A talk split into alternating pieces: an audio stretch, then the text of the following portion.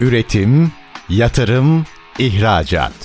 Üreten Türkiye'nin radyosu Endüstri Radyo sizin bulunduğunuz her yerde. Endüstri Radyo'yu arabada, bilgisayarda ve cep telefonunuzdan her yerde dinleyebilirsiniz.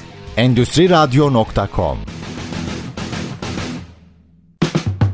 Çetin Ünsal'ın hazırlayıp sunduğu İşte Bunu Konuşalım programı başlıyor.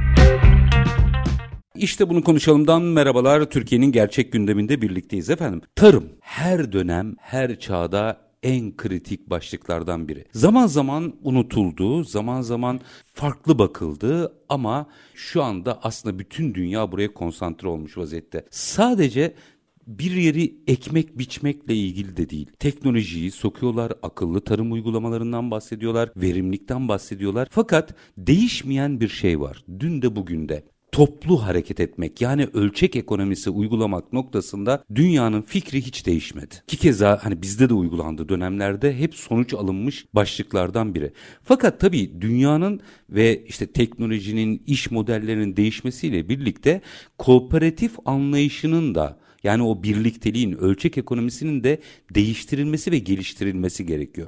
İşte biz bugün bu kritik noktada biraz bunu mercek altına alacağız. Sağlıklı bir tarım modeli oluşturacaksak kooperatiflerle nasıl kurulur bunu biliyoruz. Ama nasıl geliştirilir? Burada iş geliştirme süreçleri nasıl yarına ilişkin konuşulur? Bunları biraz eksiyiz.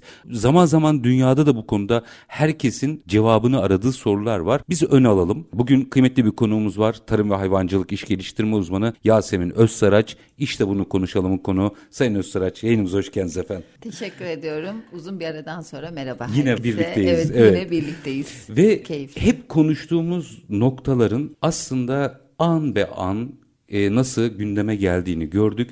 Daha sevindirici olan pandemiden sonra bütün dünya bir dakika tarım en stratejik sektörmüş konusunda hemfikir kaldı. Şimdi burada ölçek ekonomisi çok önemli. Bizim yıllardır aslında sıkıntı yaşadığımız nokta buydu. Ve siz hep burada bir iş modeli geliştirilmesini, kooperatiflerin mutlaka farklı modernize edilecek yapılara büründürülmesi gerektiğini anlattınız durdunuz. Hadi tam zamanı geldi bir daha konuşalım. Birincisi ölçek ekonomisi ve kooperatifleşme niye önemli? Biraz bunu konuşalım. Sonra bunu bugünün koşullarında nasıl geliştiririz bunun altını çizelim. Tabii ki e, gerçekten pandemide e, salgında bu krizi gördük. Şimdi de yaşıyoruz. E, düşünsenize biz ekonominin temeli tarım diyoruz. Ama 2012 yılında 60.220 tane köyü mahalle ilan ediyoruz. Orada hata başladı zaten. Tabii ki bunu aslında çok herkesin gözünden kaçan bir kriter oldu sanıyorum. 2012'de biz üretime dur dedik. Çünkü mahallelerde artık köylü ahır ve tarla bulunduramaz yasası var. Ve bunun yanında bir de üreticimize bir sürü vergi yüklendi. Ha, o farkı lütfen ortaya koyun. Yani mahalle olunca işte emlak vergisi devreye giriyor. Tabii bilmem ki bilmem. su- e, suya fatura geldi. Tabii. Elektriğe fatura geldi. Emlak vergileri geldi, işgal bedelleri geldi. Ve bunun yanında üretmediği her şeyin vergisini öderken ürettiği her şeyden men oldu. Ahır mahallede olmaz, tarla mahallede olmaz, statüler. Ne oldu halk? Göç etti. Köyün çalışacak genç nüfusu boşaldı bu Tabii sefer. köyün genç nüfusu boşalırken yaşlıları da yanında getirdi. Yaşlılar da orada kalmadı. Çünkü onların da düşünsenize bahçesini bile ekemez hale geldi. E şimdi çok güncel bir konu var bakın. İklim krizi diyoruz değil mi? Aslında iklim krizinin altındaki olay nedir? Nüfus ve göç. Şimdi bunu çözmeden siz iklim krizini çözemezsiniz. Bunu kontrol altına almanız gerekiyor. Bu da ölçeklerin içinde işte bakın.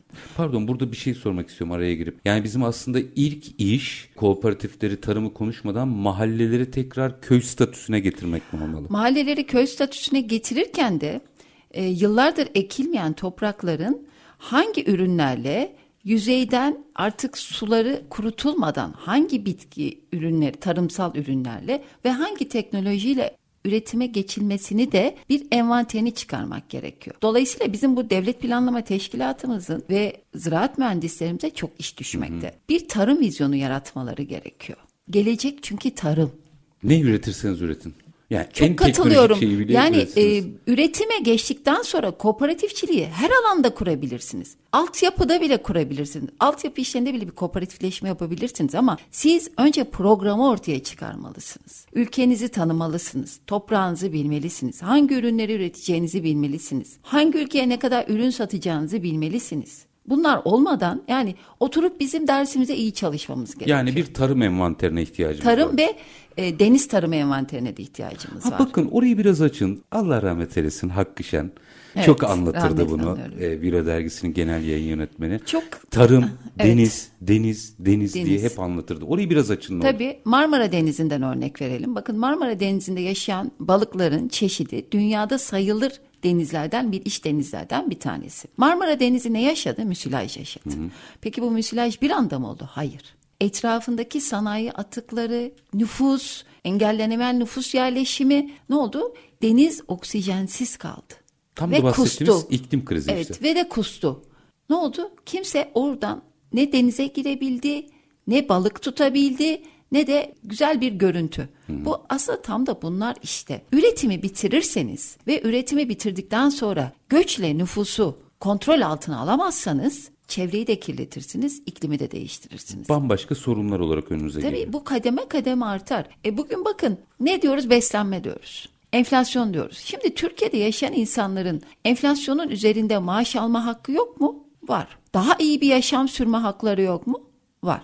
Peki bunu nasıl yapacak? Kaliteli yaşam herkesin hakkı. Elbette. Yani insanlar gidip işiyle çocuğuyla bir yemeğe çıkabilmeli. Ya da bölgelerine göre kendi sevdikleri şeyleri yapabilmeli. Eskiden bir sürü festivalimiz vardı. Artık bakın bu o kadar insanlar gri ki Türkiye'de. Yaşadığımız coğrafyaya bakalım. İnsanlar gri. Dolayısıyla bize bir sosyal devrim lazım. Ama bu her şeyde lazım. Yani siyasette lazım, kamuda lazım, ekonomide lazım. En çok da bu toplumu oluşturan halkın taleplerinin ne olduğunda lazım. Bir kere bunların anahtarı üretim galiba. Tabii ki üretim. Yani insanları üret, ürettirmezseniz istihdam yaratamazsınız. Bütçe yapamazsınız. Parayı ayıramaz. Dolayısıyla sanayiniz olmayacak, entegreniz olmayacak. Biz ürettiğimiz ürünlerden kaliteli ürünler ya da katma değeri yüksek ürünler diye bahsediyorlar ya hep yıllardır. İşte biz katma değer e, e, yüksek ürünler yapamadık. Neden yapamadık? Çünkü hep biz hazır almaya alıştırıldık. Ama tarihimize bir bakalım. İzmir İktisat Kongresi'ne bakalım. Çok önemlidir. İncelenmesi gerekir. %78'i çiftçilerden oluşan bir kongre. Ve bütün sorunlar bunun üzerine. Bütün bütçeler, bütün yatırımlar, bütün konuşmalar kooperatifçilik üzerine, karma ekonomi üzerine, çiftçiler üzerine. Bu kadar önemli olan bir konuyu biz bu kadar es geçebilir miyiz? Hele de yakın tarihimiz 2012'de 60.220 tane köyü hane ilan edebilir miyiz? Mahalle ilan edebilir miyiz? Şimdi orada en büyük handikaplardan biri, hep bunu e, sohbetini yapıyoruz, konuşuyoruz. E, evet, herkesin yerine dönmesi gerekiyor ama şimdi o da dönenlerin para kazanacağı bir sisteme dönmemiz gerekiyor. Şimdi hani dön deyince de döndürmek çok zor. Herkes evini, arsasını, tarlasını sattı geldi. O zaman orada belki kooperatifçilik işte tam devreye giriyor. Başka bir şey yapmamız lazım.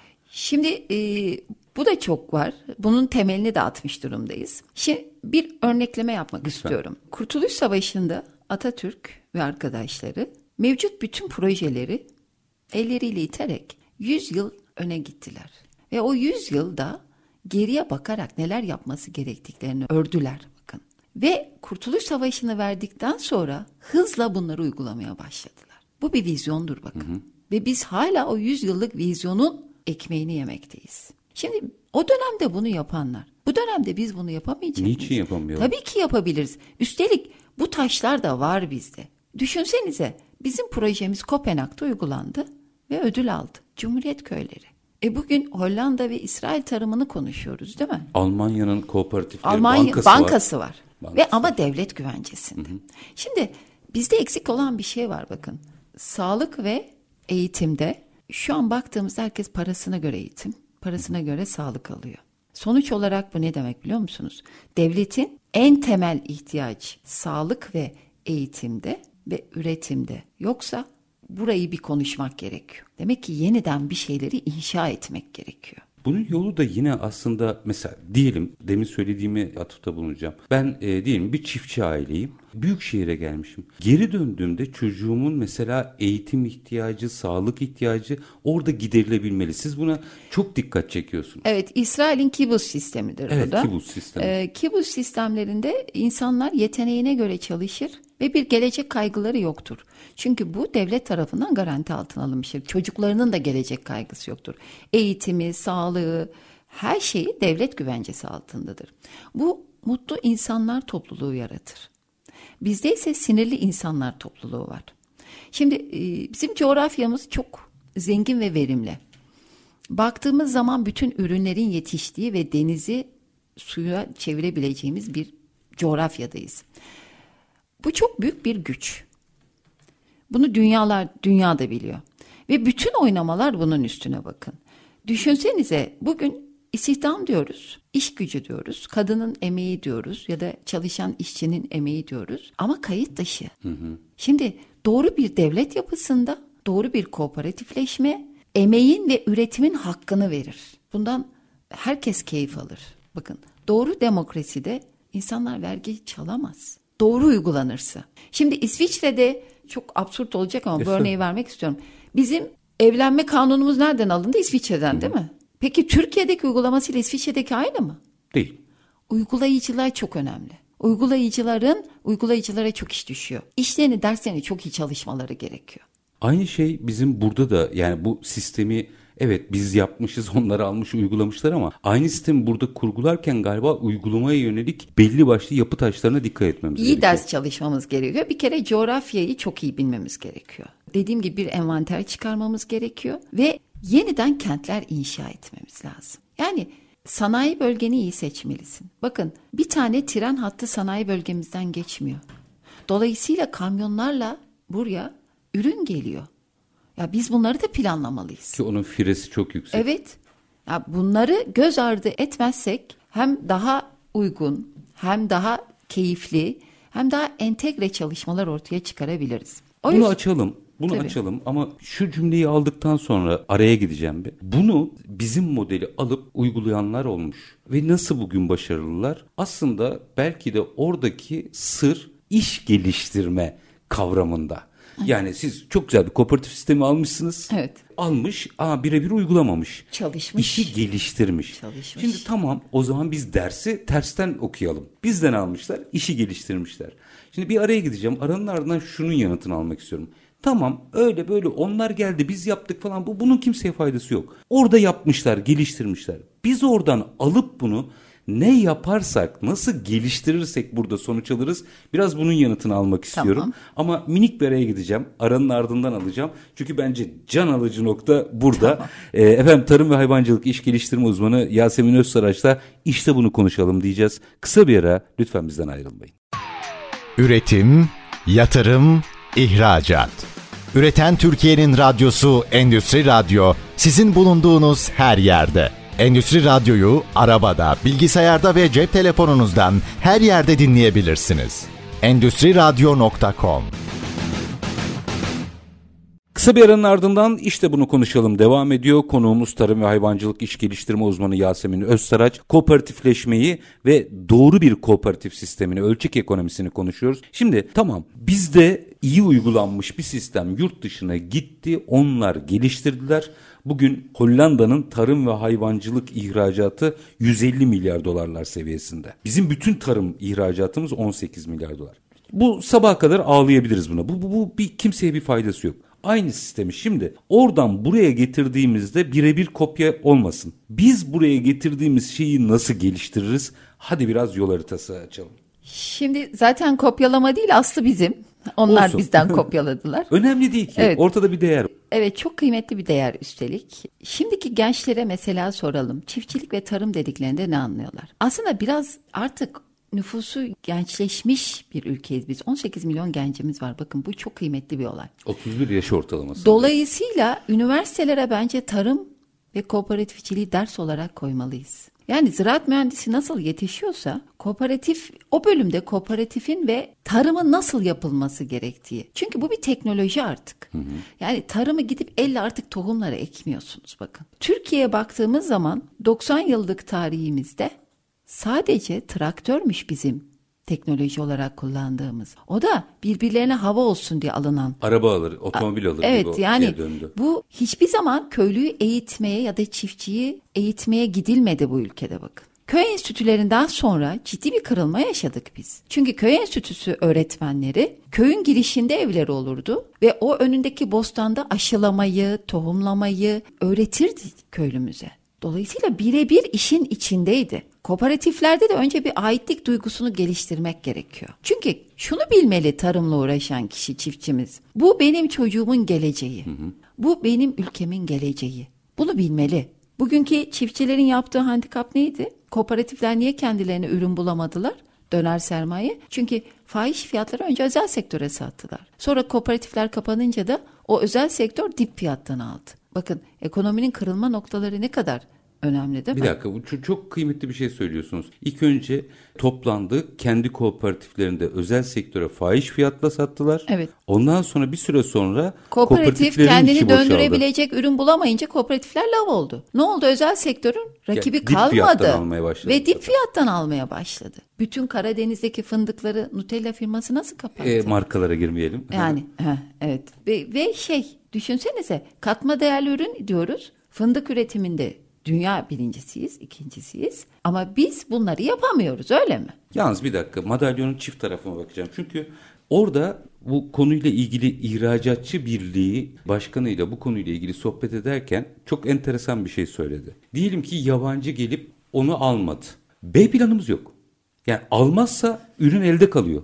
Şimdi bir, şimdi hani ona kızıyoruz. Tamam yabancı evet. alıyor diyoruz. Tamam hadi satmadık. Ne yapacağımıza şu son dönemde sadece orduyu tebrik etmek lazım. Ordu bu konuyla ilgili çikolata geliştiriyor vesaire çalışıyor, ders çalışıyor ama yabancıya satmadığımızda burada çalıştığımız bir ders yok. Fındık elde kalıyor. Sıkıntı burada Ve, galiba. İş evet, geliştirememe e, burası. E, iş geliştirememe burası. Bir de hatırlarsanız sizle rezervasyonlu sistem konuşmuştuk. Hı-hı. Bunlar da geliştirilebilir. A planı, B planı, C planı kullanılabilir. Ama dediğim gibi baştaki insanların bu konuda nasıl derslerini çalıştıkları önemli. Bu bir risk yönetimi aynı zamanda. Ürün elinizde kaldığı zaman bunu ne iç piyasaya ne de dış piyasaya yansıtmadan kullanabilir olmanız önemli. Orada da galiba tarıma entegre sanayilerin kurulmuş olması çok kıymetli hale geliyor. Evet mesela şeker pancarı niye önemliydi bizde? Şeker pancarını e, niye kapattık? Şimdi şeker pancarı sadece bir tarım ürünü değildir. Şeker pancarı aynı zamanda Küspedir. toprağın toprağın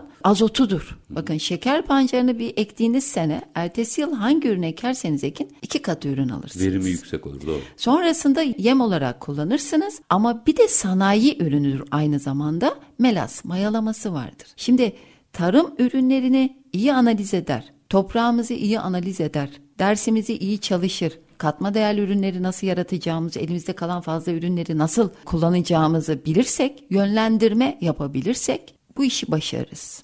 Yani gelecek 5 yılda 5 yılda kalmadan Türkiye çok başka yerlerde olabilir.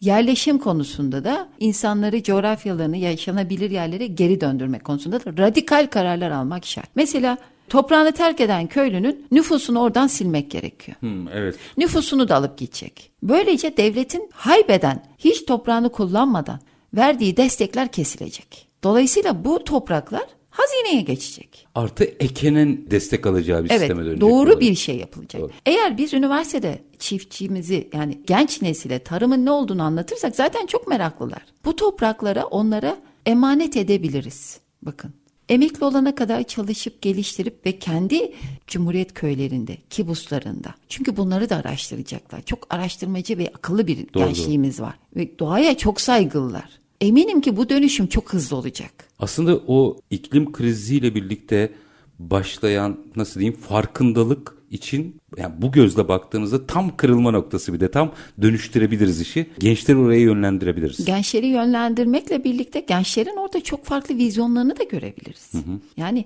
onlarla oturup sosyal projeleri konuşmak gerekiyor. Üniversite gençlerini dinlemek gerekiyor. E şimdi bakın Türkiye genelinde ne kadar ziraat mühendisi var bilmiyorum. Ama bütün ziraat mühendislerinin bir araya gelip böyle bir çalışma verdiğini de sanmıyorum. Yani kooperatifleşmeyi yeniden yapalım, toprak analizlerini yapalım, yaşanabilir şehirler ve kentler yapalım. İşte mahallelerden köylerimizi çıkaralım, meralara bina yapmaktan vazgeçelim. Çünkü 2B'ler mesela kullanılmayan bütün atıl araziler binalaştı. E bugün İstanbul'u konuşuyoruz. Mesela bundan 15 yıl önce, 20 yıl önce İstanbul'un doğusunda ve batısında Tarım üretilen her ürün İstanbul'a geliyordu ve İstanbul'a yetiyordu. Ama şimdi doğusu ve batısı bakın tamamen beton yığını oldu. Orada bir şeyi daha açmanızı rica edeceğim. Hadi kooperatifleri kurduk. Tamam. Fakat eski kooperatifleri hatırlıyorum ben. Yani bir süre sonra kooperatif yönetimlerinin mesela tarımla ilgisi yoktu. Türkiye'de mesela şimdi hakkını teslim edelim. Tire. Tire Süt Kooperatifi. Evet, çok kıymetli. çok kıymetli ve neredeyse model gibi orada duruyor. Evet. Her kendi kooperatif olarak, ölçek olarak kazandığı gibi herkese de kazandırıyor. Aslında yap, yapılabiliyor. Evet. Bunu yaymak lazım sanıyorum. Daha önemli bir örnek var Atatürk Orman Çiftliği. Doğru. Mesela Orası bir laboratuvar tabii. Atatürk Orman Çiftliği ama bakın işte bunları ispat etmek gerekiyor. Yani tarım modelleri yaratmak gerekiyor. Şimdi Atatürk Orman Çiftliği'nin yeri neydi? Kurak bir yerdi. Ne oldu? Başkentin ortasında bir vaha meydana getirildi. Gerçek, real, insanların gördüğü. Evet bu da yapılabilirmiş dediği bakın. Yani gözüyle görmesini Evet, sağlamanız tarım gerekiyor. merkezlerini kurmamız gerekiyor. Bu tarım merkezleri bir laboratuvar gibi de olabilir. Ama insanlara gerçek reel bir şey vermek gerekiyor. İşte bu yüzden gençlerimiz çok kıymetli. Çünkü yaşlılar artık eski modeli yenisini anlatamayız. Zaten onlar artık bunu yapmasınlar da yorgunlar. Evet. Ama gençlere bunu emanet edebiliriz. Dolayısıyla gelecek bu siyasi partilerin gündeminde de programında da olan bir şey olmalı. Eğer siyasi partiler bunu programına alırsa zaten devlet modeline de bunu işleyecekler. Dolayısıyla devlet planlama teşkilatı da bu yüzden önemli. Hangi ok- okuldan kimin mezun olduğu, hangi dersin nerede okutulduğu. Mesela bizim bundan sonraki ara personelimiz kalmadı Çetin Bey. Evet doğru. Yani ara personel yok artık Türkiye'de. Orada bir şeyi açmanızı rica edeceğim. Bunun için kooperatif kurulabilir mesela. Ee, tam, tam da bununla ilgili bir şeyi açmanızı rica edeceğim. Mesela İtalya modeli ben çok enteresan bir modeldir. Orada diyelim ki ayakkabı üretilecek. Bir bakıyorsunuz ayakkabı ara malından ham maddesine meslek yüksek okullarına kadar hepsi bir bölgede. Bizim yani mesela atıyorum şimdi ne, ne diyeyim Adapazarı'nda okuyacak çocuk da gidip Antalya'da okumasın. O konuyla ilgili Adapazarı'nda tarım meslek yüksek okulları olması lazım sanki. Almanya'nın güçlü olma sebebi budur. Meslek okulları. Doğru. 6 yıldır, 6 yıllık okullardır ve o okulu bitiren hiçbir öğrenci üniversite okumaz. Gerek Çünkü işi zaten. hazırdır. Zaten Almanya'nın sanayisinin güçlü olma sebebi de budur. Dolayısıyla dediğim gibi yani bizim bunu bir eğitimde, iki sağlıkta, üç üretimde radikal kararlarımızı almak gerekiyor. Bunları kurduktan sonra zaten ekonomi üretimle başlayıp ve kooperatifle gelişen bir şeydir. Kooperatif hem dediğim gibi emeğin hem de üretimin hakkını verir. Ama insanlara bunu anlatmak gerekiyor. Nasıl başarılı olacağını üniversiteler kurarak ya da üniversitelerde ders olarak bilen kişilerden. Bir de sanıyorum söylediğiniz önemli orada. Bunu gösterdiğiniz pilot Evet. alanlar olmalı diyorsunuz. Tarım merkezlerimizin olması şart. Yani tarım merkezlerimiz olacak. Her bölgede kendine göre. Bu bir laboratuvar gibi. Hangi ürünü nasıl geliştireceğinizi toprağın suyunu tüketmeden hangi ürünleri ekeceğimizi ya da nasıl sulamamız gerektiğini bilmemiz gerekiyor. Orada bir vurgu daha yaptınız. Bir araya gitmeden önce onu da konuşmak isterim. Dediniz ki artık teknoloji dahil oldu. Artık elle değil. Bilgisayarla. Ha, çok güzel. Arada da söylemiştiniz onu. Bir traktörden öteye geçip bu işin artık bilgisayarla yönetildiğini anlamamız ve anlatmamız gerekiyor. Onu da biraz açarsanız iki dakikada öyle. Tabii araya. mesela GAP projemiz damlalama sistemi için kurulmuştur. O bölgedeki bütün alanlara yayılması için ama bir türlü tamamlanamadı. Dolayısıyla doğu bölgemizde hala kuyu açılmakta. Kuyu açtığınız sürece toprağın suyunu aşağı çekmektesiniz. Dolayısıyla toprağın yüzü kuruyor. Konya'daki obrukların nedeni. Evet e, bu sistem mesela teknoloji olarak uygulanmalı. Yani teknoloji artık tarıma teknoloji eğitimin her alanını almalıyız. Teknoloji insanların ellerinde telefon olarak yürüdüğü ya da oyun oynadığı ya da 24 saatini orada geçirdiği bir şey değildir. Doğru anladıysam biz kooperatifçiliği konuşurken geleneksel o bildiğimiz kooperatiflerin çok ötesine geçmemiz gerekiyor. Sözlerinizden bunu anlıyorum. Evet. İşin içine eğitimi, teknolojiyi vesaire her şeyi uygulamayı hepsini bünyesinde barındıran kooperatifler kurmamız gerekiyor anladığım kadarıyla. Burada deneyimli kişilere de çok ihtiyacımız var. Neden? Şimdi e, baktığınız zaman tek alanla uğraşan bir kişi yozlaşıyor. Dolayısıyla oraya kanalize oluyor. Aslında böyle değil. E, o birimle uğraşan herkesin bir kere e, bu toprakları tanıması gerekiyor. Bu halka dokunmuş olması gerekiyor. Bu işi bilmesi gerekiyor. Ve tohumlamadan e, bu işin özünü önce anlatması gerekiyor. Şimdi özünü anlatmadan teknolojiyi kullanmak biraz bana beni acıtıyor. Çünkü e, çok mekanik e, oluyoruz. Yok elektronik ama değil. Toprak bir gerçeklik, tohum bir gerçeklik.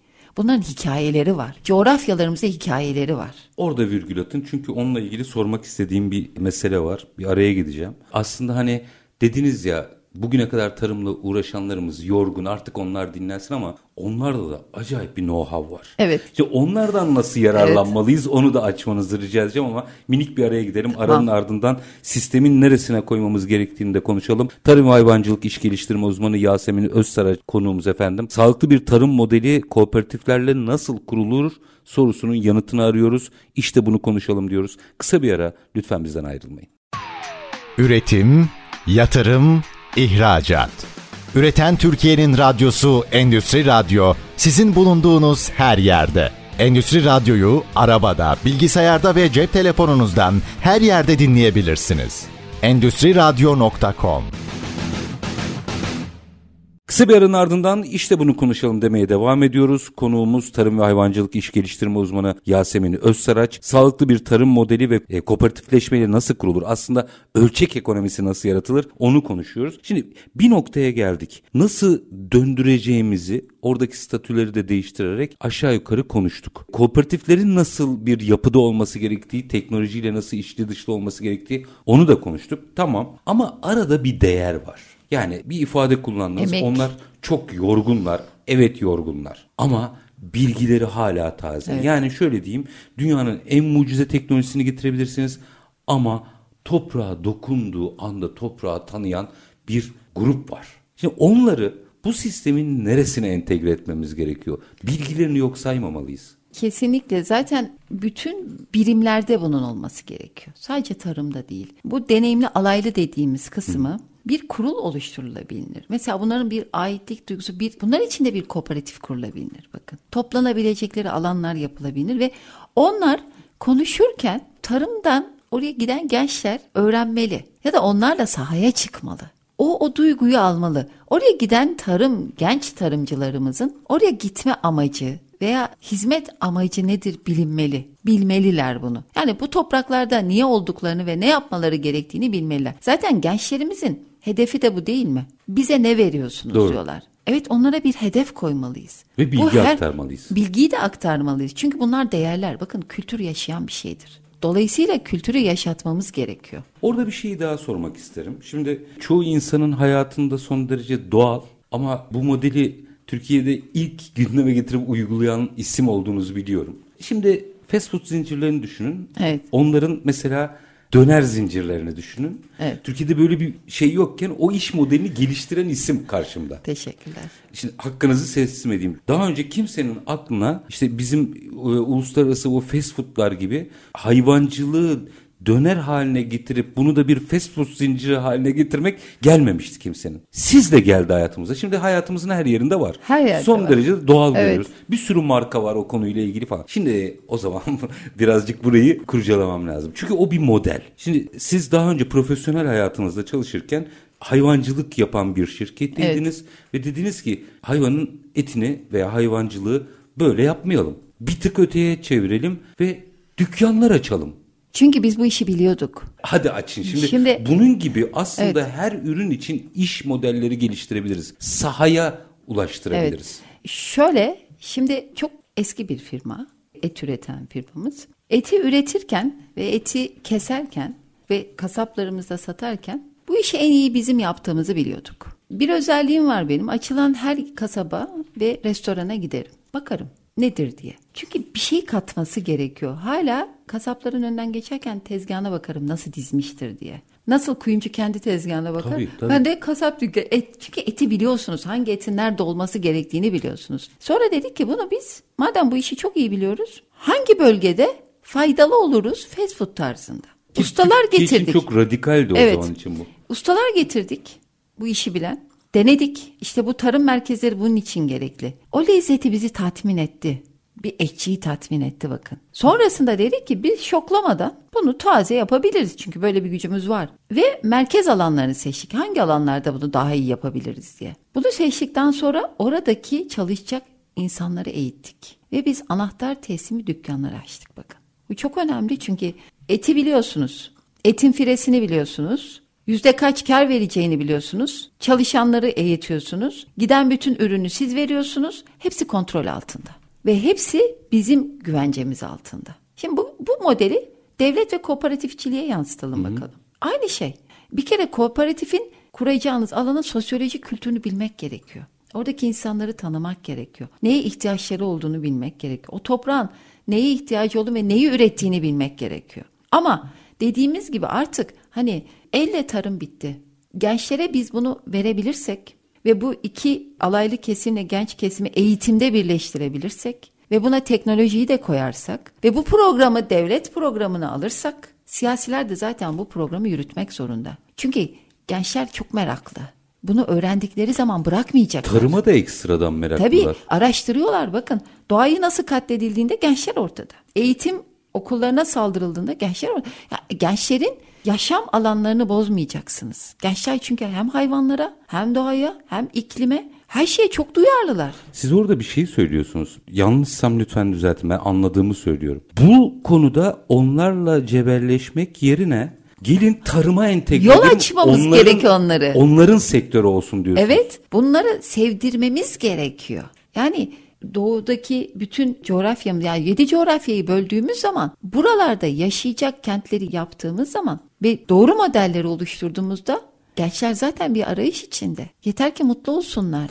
E, mutlu oldukları ve yeteneklerine göre işler yapmak gerekiyor bu toplumda. Bakın herkes iş arıyor. Evet herkes iş arıyor ve zorunlulukla herkes her işi yaparım diyor. Hayır kişiler yeteneğine göre işler yapmalı. Mutlu oldukları işleri yapmalılar. Dolayısıyla böyle verimlilik artar. Deminki hikayeye geleceğim. Bugüne ders çıkarabilmek adına soruyorum. Mesela siz mesela firmanın sahibi değildiniz bu modeli Evet. geliştirdiğinizde. Orada bir profesyonel yöneticiydiniz. Bunu gidip yönetim kuruluna anlattığınızda ne oldu mesela? Şimdi oradaki kırılmaları okuyalım ki yani nasıl kabul ettiler? Şimdi direnç genç oldu? nesil kabul etti.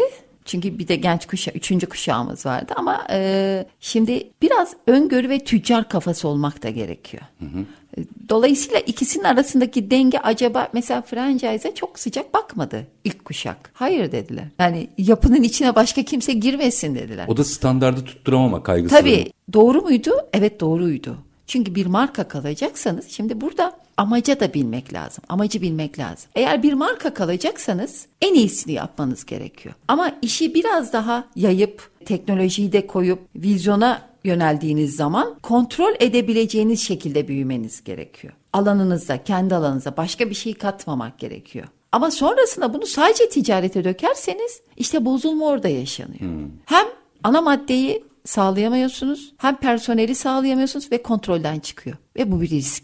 Büyük bir risk. Onun için daha vizyonel, daha teknolojiyi kullanarak ama yetiştirerek ve o bölgenin ihtiyacına göre bunları dersimizi çalışarak yapmak gerekiyor.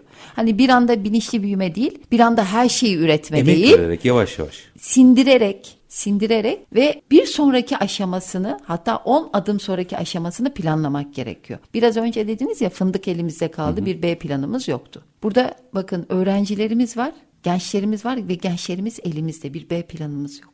Çok kritik bir şey ama istenirse yapılabiliyor. Şuradan söyleyeyim son Ordu gezimde Ordu Belediye Başkanı bunu kamu yani belediye ile yapmış. Evet. Bakmış kimse yapmıyor bir şirket kuralım bari demiş. Orada bir gıda mühendisi çalıştırıyor çikolatayı geliştirmiş falan filan. Çok güzel bir sözü var. Bence her şeyi anlatıyor. Bugün konuştuğumuz konuyu da anlatıyor. Hilmi Güler bu arada hakkını teslim edin. Evet. Fındığı fındık olarak ihraç edersek 2,5 milyar dolar, çikolata olarak ihraç edersek 8 milyar dolar. Baktım kimse yapmıyor. bizim ilk baştaki kamu özel modeli almış ve uygulamış. Burada çok kıymetli bir şey de yapmış. Mesela belediye dediğimiz zaman, yerel yönetimler dediğimiz zaman bizim toplumumuzun aklına yol kaldırım imar geliyor. Hayır. Belediye aynı zamanda bir eğitmendir. Aynı zamanda bir sosyolojik yapı dengesidir o Tabii, bölgenin. Yani ihtiyaca göre ihtiyacı giderme hizmet birimidir. Ve kaliteyi yükseltmekle yükümlüdür. Sorunları çözerek. Şimdi bir örnek daha vereyim size. Yerellerin yapması gereken bir şey daha var. Simit satılıyor. Sokak simitleri satılıyor değil mi? Simitçiler yapıyor bunu mesela. Fırıncılar yapıyor. Yereller bunu yapabilir.